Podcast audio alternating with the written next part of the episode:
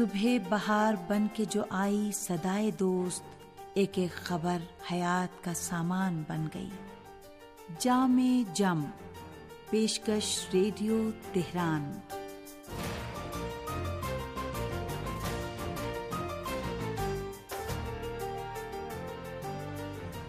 عزیز سامعین، محمد و علیہ محمد پر درود و سلام۔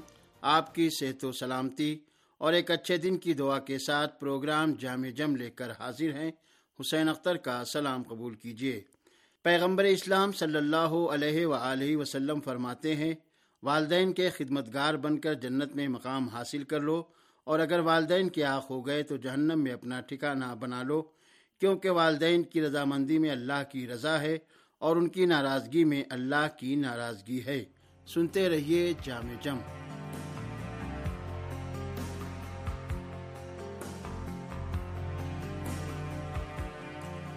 فرزند رسول حضرت امام جعفر صادق علیہ السلام فرماتے ہیں کہ ایک آدمی حضرت رسول خدا صلی اللہ علیہ وآلہ وسلم کی خدمت میں حاضر ہوا اور عرض کی کہ میں راہ خدا میں جہاد کرنے کا شوق رکھتا ہوں۔ آ، حضرت صلی اللہ علیہ وآلہ وسلم نے فرمایا، راہ خدا میں جہاد کرو۔ بے شک اگر تم مارے گئے تو اللہ کے نزدیک زندہ رہو گے اور رزق پاؤ گے اور اس کا اج اللہ کے ذمے ہوگا۔ اگر سلامتی کے ساتھ واپس آئے، تو گناہوں سے اس طرح پاک ہو جاؤ گے جس طرح بچہ ماں کے پیٹ سے پیدا ہوتا ہے۔ اس شخص نے کہا، یا رسول اللہ، میرے والدین زندہ ہیں اور ضعیفی کی حالت میں ہیں اور مجھ سے کافی انس رکھتے ہیں اور میری جدائی انہیں پسند نہیں۔ آ، حضرت صلی اللہ علیہ وآلہ وسلم نے فرمایا، اگر ایسا ہے تو ان کی خدمت میں ٹھہر جا۔ قسم اس خدا کی جس کے قبضے قدرت میں میری جان ہے والدین سے ایک دن رات انس میں رہنا ایک سال کے مسلسل جہاز سے افضل و بہتر ہے۔ ماں باپ سے نیکی بہت سارے گناہوں کا کفارہ ہے۔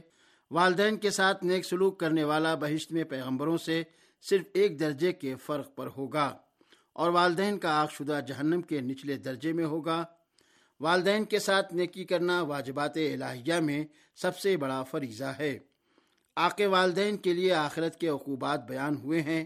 آق ہونا ایک ایسا گناہ ہے جس کے وضعی اور طبیعی آثار اور رد عمل آخرت سے پہلے ہی اسی دنیا میں ظاہر ہو جاتے ہیں۔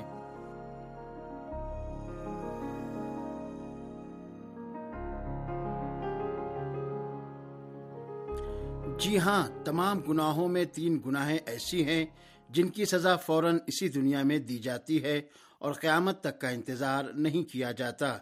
ان میں سب سے پہلے آق والدین، دوسرے اللہ کے بندوں پر ظلم کرنا اور تیسرے احسان پر ناشکری کرنا۔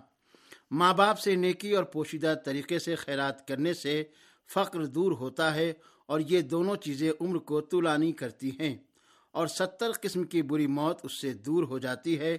اسی لیے پیغمبر اسلام صلی اللہ علیہ وآلہ وسلم نے فرمایا ہے جو کوئی مجھے یہ ضمانت دے کہ والدین سے نیکی اور رشتہ داروں سے اچھا سلوک کرے گا، تو میں بھی اسے کثرت مال اور درازی عمر کے علاوہ اپنے قبیلے میں محبوب بننے کی ضمانت دوں گا۔ والدین کی ناراضگی سے روزی میں کمی اور ذلت و رسوائی میں اضافہ ہوتا ہے اور آقے والدین گدائی و بنصیبی کا سبب بنتا ہے۔ مدینہ منورہ میں ایک امیر جوان رہتا تھا، جس کے ضعیف ماں باپ زندہ تھے وہ جوان ان کے ساتھ کسی بھی قسم کی نیکی نہیں کرتا تھا اور انہیں اپنی دولت سے محروم کیے ہوئے تھا۔ پروردگار عالم نے اس کی تمام دولت و ثروت اس سے چھین لی اور وہ ناداری تنگ دستی اور بیماری میں مبتلا ہو گیا اور اس کی مجبوری و پریشانی انتہا کو پہنچ گئی۔ پیغمبر خدا صلی اللہ علیہ وآلہ وسلم فرماتے ہیں، جو بھی ماں باپ کو تکلیف پہنچاتا ہے، اسے اس جوان سے عبرت حاصل کرنی چاہیے۔ دیکھو دنیا میں اس سے مال و دولت واپس لے لیا گیا، اس کی ثروت و بے نیازی فقیری میں اور صحت و تندرستی بیماری میں تبدیل ہو گئی۔ اور جنت میں جو مقام اسے دیا جاتا، وہ ان گناہوں کے سبب اس سے محروم ہو گیا اور اس کے بدلے میں آتش جہنم اس کا انتظار کر رہی ہے۔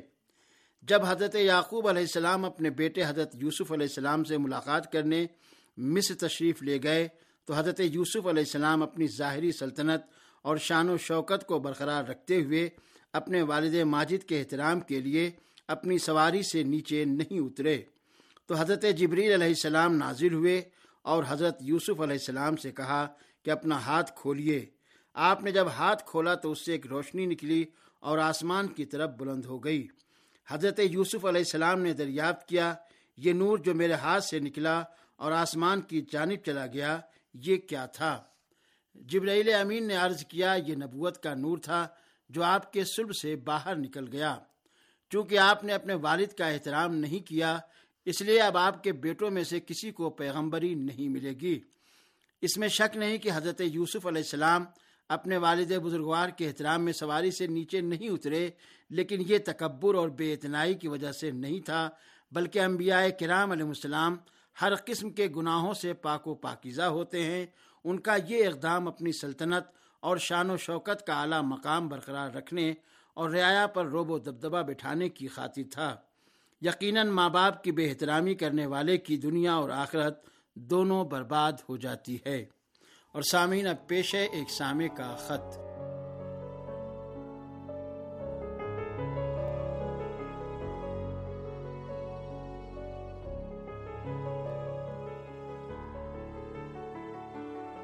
محترم جی ذیشان سرور سیال صاحب، سیال شاٹوے لسنس کلب چاہ سیالہ ننکانہ صاحب، پنجاب، پاکستان سے لکھتے ہیں کہ مجھے ریڈیو تہران کے تمام پروگرام پسند ہیں اور بہت ہی پابندی سے سنتا ہوں۔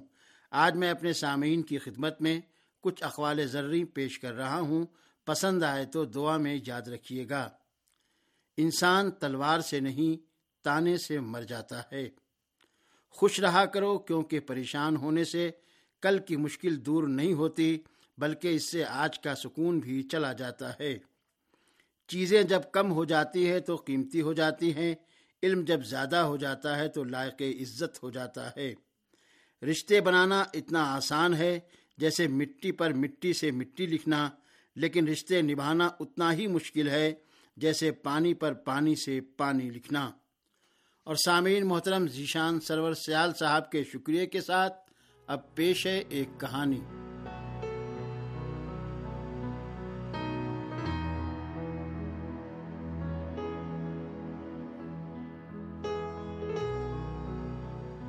ایک شخص اپنے بازو پر تصویر بنوانے کے لیے ایک نقاش کے پاس گیا، جو انسانی جسم پر مختلف اشیاء کی تصویریں بناتا تھا۔ اس نے جا کر نقاش سے کہا کہ میں چاہتا ہوں میرے بازو پر ایک شیر کی تصویر بناؤ نقاش نے سوئی لے کر گودنا شروع کیا۔ اسے سوئی کی وجہ سے تکلیف محسوس ہوئی۔ نقاش سے پوچھا، یہ کیا بنا رہے ہو؟ اس نے کہا، میں شیر کی دم بنا رہا ہوں۔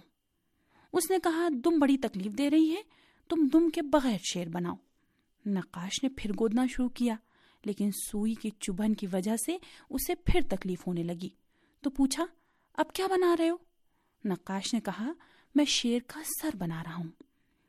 اس نے کہا، سر سے مجھے تکلیف ہوتی ہے، تم سر کے بغیر ہی شیر بنا دو۔ نقاش نے پھر سوئی اٹھائی اور بازو کو گودنے لگا۔ اسے پھر تکلیف ہوئی اور پوچھا کہ اب کیا بنا رہے ہو؟ تمہاری سوئی کی چبھن مجھے بے چین کیے دیتی ہے۔ اس نے کہا، اب میں شیر کا پیٹ بنا رہا ہوں۔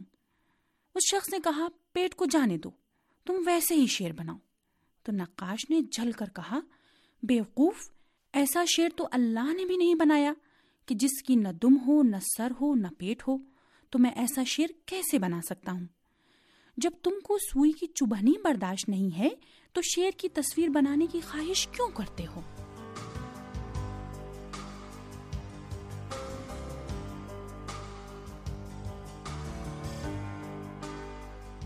سامعین، اسی کے ساتھ پروگرام جامع جم اپنے اختتام کو پہنچا۔ اجازت دیجیے خدا حافظ۔